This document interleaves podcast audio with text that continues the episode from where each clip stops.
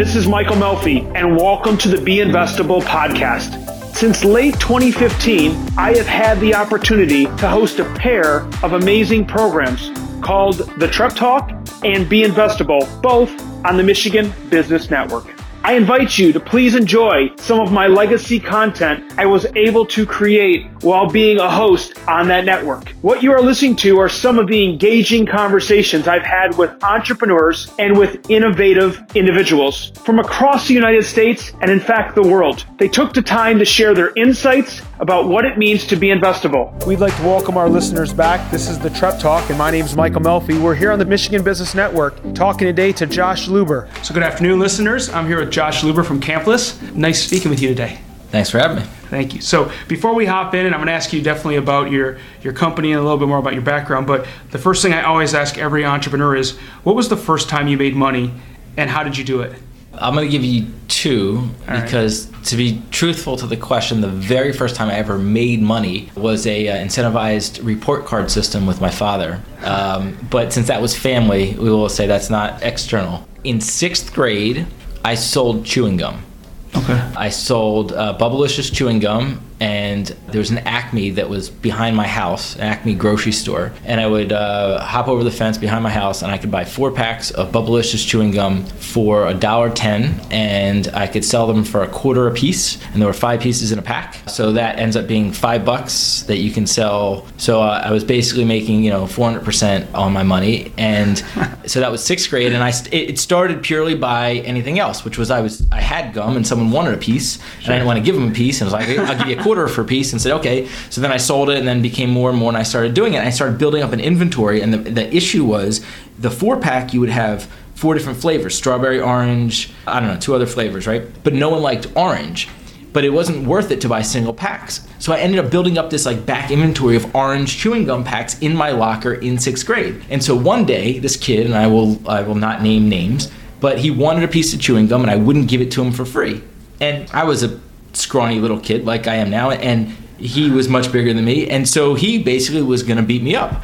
And so I ran, and he chased me, and I was carrying this bag that had 132 packs of chewing gum in it, mostly orange.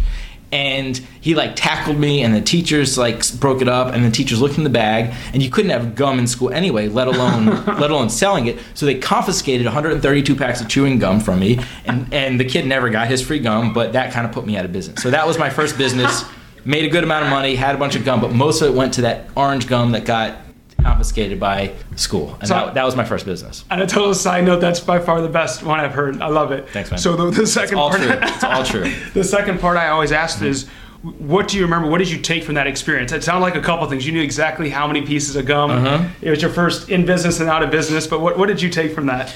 strategic partners, right? Like it would have been well worth to give the kid a piece of gum or like a pack, you know. Partic- you know, he could have set up uh, protection from the other kids who were also bigger than me too. Yeah, strategic partners was uh, my downfall in that business. Awesome, awesome. Thank mm-hmm. you. So, so now I would say you have a kind of a unique story, right? You didn't you didn't go go into business or start out saying I want to be in the sneaker business, right?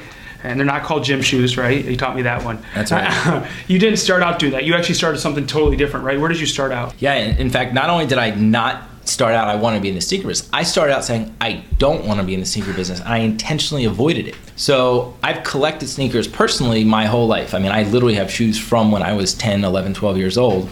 And so all my life, I intentionally avoided starting any businesses or even working in the sneaker industry, almost out of fear of creating a business that was just an excuse to play with sneakers, right? right. Not to sort of mix, you know, business and pleasure. And so, and so, what was the question? Is how I got and so, so how it ended up an there. Interesting background. So yeah, you, yeah. You, you, didn't even start out. You ended yeah. up in a totally different world. We right. I talked about that. Right. So, uh, but I was always just always interested in business, and so I was always looking for other businesses. Mm-hmm. And some happened purely out of personal happenstance, the gum business, whatever. But all my other startups actually happened from friends who were either doing the business or were, were doing something in that and they recognize the opportunity. Most good businesses, almost all of them, happen by happenstance where you're whatever you're working at a, a clothing store and you realize that you know people could do this better or that better right is right. within there but i wasn't was never in that situation however my very first real startup was a company that was called Tech Experts. And it was essentially Geek Squad before Geek Squad. So we would go to people's houses, fix their computers, set up wireless networks, teach them how to use computers, that sort of mm-hmm. thing. This was in 2000 and 2000, 2001 in Atlanta, Georgia. So this was before Geek Squad. It was before wireless. It was right when wireless networking was a possibility, but it wasn't plug and play. Your cable company couldn't set it up. And I don't know anything about computers. I don't really, I'm not a technologist. I couldn't do the work that our people were doing. I couldn't go out to people's houses and fix their computers myself. But a friend of mine from college, we had just graduated from college, was a tech guy. He was making money by going to people's houses. And I said, Well, that's a good business. You know, I was like, You should scale this. We should get other people and do this. And he's like, Well, He's like, I just know how to fix computers. Why don't you help me do it? So I took him. He helped me recruit other like minded people. We were in Atlanta, so we went through Georgia Tech and found Georgia Tech students and grad students who were way overqualified to go and help people with their computer. But it was happenstance of seeing this business from a friend who doing that, and we said, hey, we could build something bigger from there. And that's how that started. And we ended up building a consulting business, which was eventually called Tech Experts. Awesome. And you did that a couple more times after that before you got to where you are today, right? Sure, right. So that was the first business. Uh, I sold that um, as I was going back to grad school, and it was certainly not a, a huge sale or anything, but it was it was nice. It was a couple extra dollars. Uh, it was a profitable consulting business, but like any consulting business, it doesn't really scale that well. Right. Um, and so I went back to grad school. I was a, a JD MBA uh, at Emory University in Atlanta. And upon graduating, I took a job with a big law firm because that's what people do when you go back to grad school and right. uh, and have that opportunity. But um, before I even started working there, we started working on our second business, and the same scenario happened. Is I had a friend of mine, he owned a bar, uh, and he was running his bar, and this was in 2006, and he was using MySpace to manage his staff at his bar. Now, MySpace was still bigger than Facebook, and it was right in that like very Yeah. short window, right? There were no iPhones, there was no Instagram, there was no Facebook, and so he said, "Well, this is just a horrible experience, but my whole staff is on MySpace, so I kind of have to use it in order to tell people when they when their shifts are, how to change shifts, etc." So he said, you know, he knew I had had this other business. He, he knew I was always sort of, and so he, he brought it to me and said, "Listen, it's like we could build something better here. Do you want to do this?" And so me looking for businesses, absolutely, right? And and so we turned it. We we built a company called Servinity, which was a play on the words service or service industry, right? And serenity. Right. And the basic product was a um, an employee management tool for bars, restaurants, or really any business where you have employees that are not all in an office the way we are. Not everyone's on Outlook. People have multiple jobs, low wage, low skill, high turnover, um, and tough to, to communicate with them. We literally built our own social network platform because there was no uh, Ning. There was no social network in a box. There was no tools to be able to do that. Facebook wasn't well, as big as MySpace. There weren't. There wasn't an iPhone. There weren't apps. And so the timing of that was was horrible from a technology standpoint because we had to go build all of that ourselves. But both of those businesses have the exact same uh, problem, or I don't say problem, but w- versus what I do today is I was not personally passionate about, uh, about either of those. About computer repair or you know computer technology, I could care less, right? Bars, I certainly frequent my share of bars, but I about being I've never worked in the service industry, you know, Sure. a day in my life, and so there was always that inherent sort of disconnect between seeing the business opportunity versus having the inherent industry knowledge or having you know and and so they were successful for what they were right? But i never had the same thing that i have today. And, and it was always because i was intentionally segmenting the things i was most knowledgeable most passionate about from business. And maybe that's good in some cases and maybe it's bad but that's that's how those two things work and those were the two most fully formed companies that had real revenue and, and raised money and, and that whole thing So then fast forward, now all of a sudden you got this awesome company. You're doing something you said you weren't going to do. I wasn't going to make a, a business in the sneaker business, right? What, what from those experiences do you think really was, was it something happened? Was there a defining moment for you that really said, you know what, I'm going to I'm going to move down this route, or I'm going to go to I'm going to get to where you were today? So the first company that we did, Tech Experts, happened because um, so I, I when I graduated college, I, I took a job and I was working at a furniture company. It was actually uh, a distant relative owned a furniture company in Atlanta. I was working there. Company went through bankruptcy and I got laid off. I was a naive, you know, 22 year old kid, and um, and they came to me and said, you know, we're we have laying off most of the company, and there's again here's the information about unemployment, and I was like, what's unemployment? They're like, oh well, you know they'll pay you while you. I was like, they'll pay me. I was like, this is awesome. So I was making more in unemployment almost than I was. Uh, I lived off unemployment for six months. I was like, this is the greatest thing ever.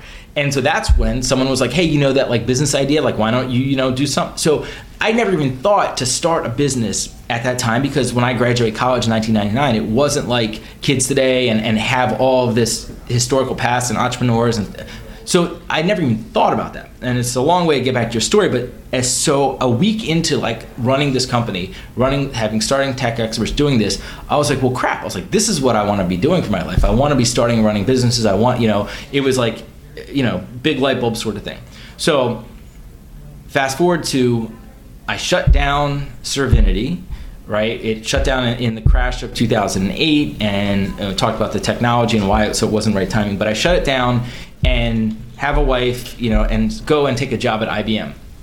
And so I go work at IBM, and it's a great job. And there's a lot of reasons why I never thought I'd go do that, but I did. Great job. And immediately, this day, like literally the day I like accepted my offer, was okay. Well, I need to be doing something on the side, right? I need to be creating some business, even if it's not, you know, I I, I recognize the inherent problems with doing any side business. So that's fine. If nothing else, just to sort of keep me sane. Right so I needed to be doing something on the side, creating some sort of business. And I had a couple other ones that for the first couple years at IBM. But after I'd been at IBM two years, and um, again, continuing to my own personal sneaker collection and, and be part of that throughout that whole time. Um, at the end of 2011, beginning of 2012, there was just this mass growth within the sneaker industry. Mm-hmm. Um, there's this huge influx of people, of social media, of Nike getting better and better at what they were doing. And I was doing all this data work at IBM. And so, purely as like a side project idea, mm-hmm. I was like, well, I wonder if I could take all this data work I'm doing at IBM and just play with some sneaker data because all this was happening and I was like all this growth I was like I wonder how much it's growing I wonder if anyone had done this. I wonder if anyone had created a, a price guide based on data. And so it was a combination of what I was doing at work, my personal passion, as a side project. I never thought at, when I started it that it would necessarily be turned into a full time business.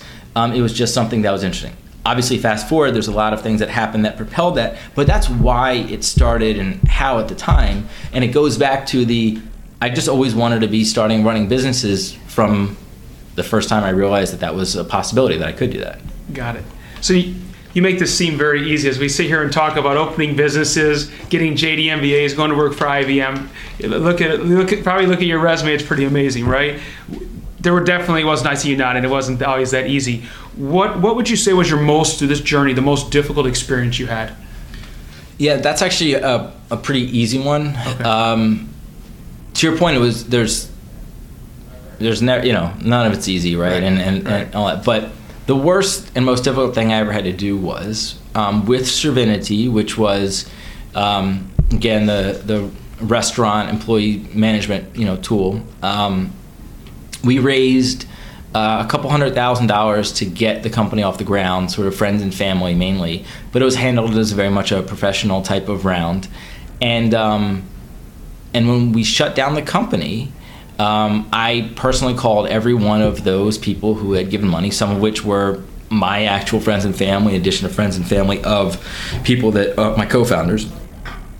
And as you know, as the CEO, and as I called every single person, and you know, there were no voicemails or emails. It was like you know, and explained everything, and you know, had that whole thing, and basically tell them you know their money was gone, um, and um, and it was right in the crash of 08. Um, I, you know, the big crash basically happened in September. We shut it down in like December or decided in December. So it was like January, February of 08.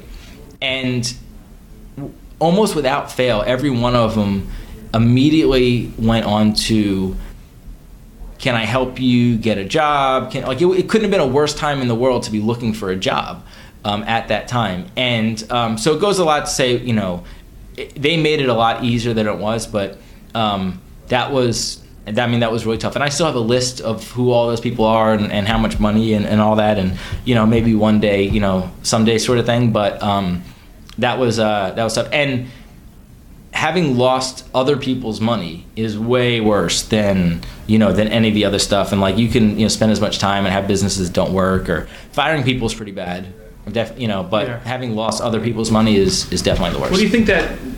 What did you learn in that moment, or what was? I mean, it speaks a lot to your character and to your integrity for sure. So I acknowledge you for that. But what do you, what do you think you took? I mean, obviously you, you could have easily just said, "Nah, okay," send an email or text message, but you took the time. What what, came out of that for you? Well, I never, um, for whatever it's worth, right? I, uh, I never really thought I had a choice, um, but that didn't really make it easier. It was always like, all right, well, this is like what you have to. You sign up for this when you ask people for their money. Yeah. You know, um, you know, in the beginning of it, but it definitely made it. It definitely changed the way that I approached fundraising the second time, right? Uh-huh. um, the first time you do it, you kind of don't know what that part of it feels like to go after, and it, it was almost it was almost a little like in retrospect too not too easy, but I kind of didn't take it as seriously enough as I maybe should when I first went out and, and raised money. Not that I didn't take it seriously, but No, you don't know that part of it, and so every time after that that I've that I've been part of fundraising in, in any capacity, um, there's a you know you kind of remember that and think about that through the whole time, and you know. Mm-hmm. So that's that. That was a certain important, and it, that'll you know that never goes away. Awesome, awesome. That is that's really good. Um, switching gears for a second, how do you define success? So many people um, have many different answers, right? And um, when I was in, uh, I was an undergrad in one of my business school classes, we read a book, and it was one of the few books that I can remember actually, you know, reading and doing all your work, right? But it was called The Goal, and many people have probably read that, right? But the bottom line is the goal of business is to make money Yeah. right? And it facilitates everything else. So if you're an entrepreneur and you want to continue to start and run businesses, um, which is the like higher level goal and success, right? Success would be to um, always be able and to sort of make my career of always continually starting and running businesses, right? Um, but you know you don't get there if you can't make money if you can't create a profitable business if you can't actually like you know execute the fundamentals of business.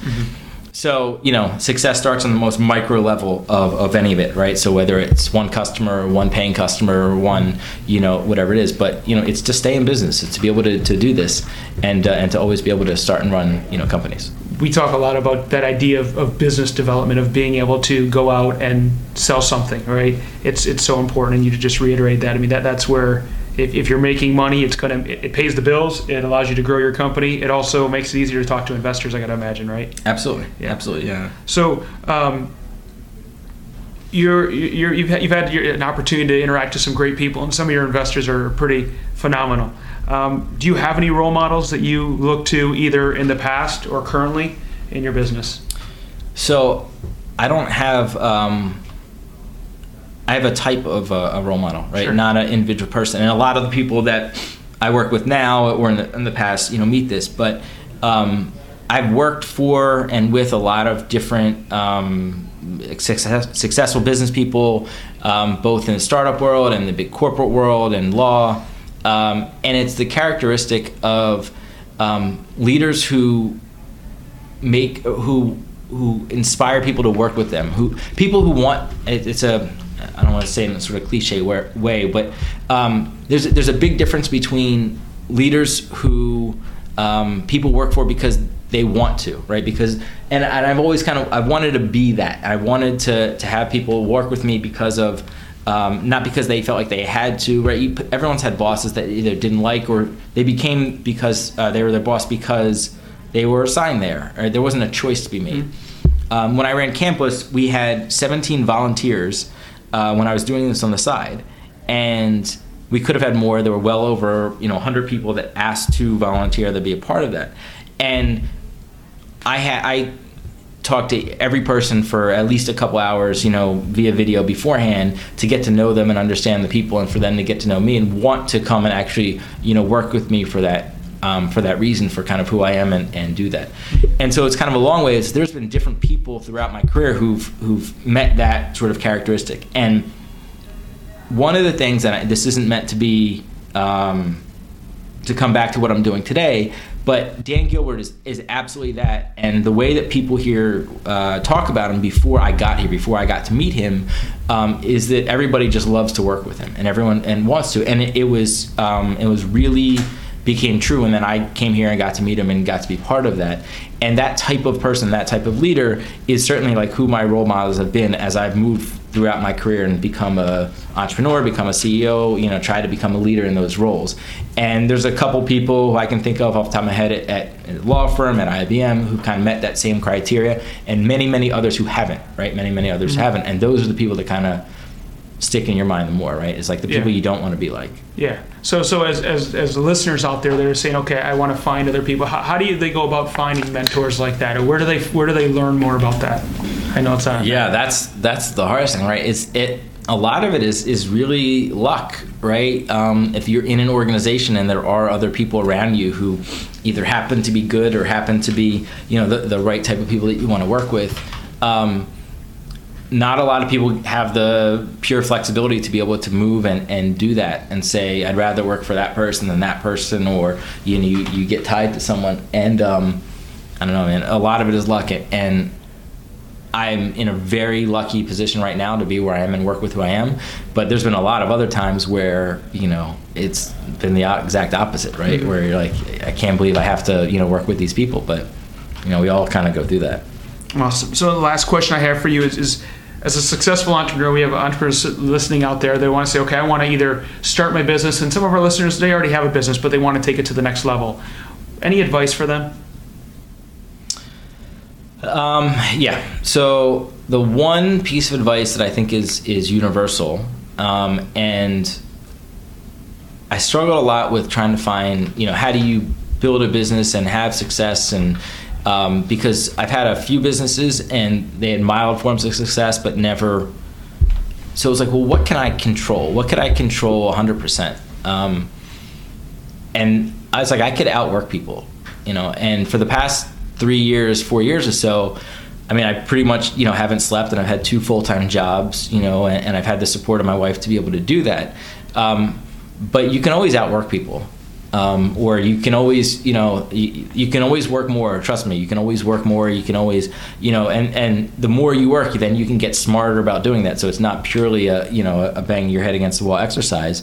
But you know it's it sounds really simple um, but i never really did it until this last time where you know every waking second you know sort of thing and i think back to one of the other things we talked about is i think it's because now as I've combined my personal passion with work, right, it doesn't feel like work, and sort of another cliche, you know, part, but doesn't feel like work. It, it's I want to be doing that anyway, Absolutely. so it makes it easy to work, you know, 25 hours a day when you know you you want to be doing that anyway. So when you get lucky enough to be able to do that, it makes it easier to just say I'm just gonna you know out, outwork people. Awesome. Well, it, it, it's what started with you, you you saw a need for people wanting to have gum in your locker, your locker, right?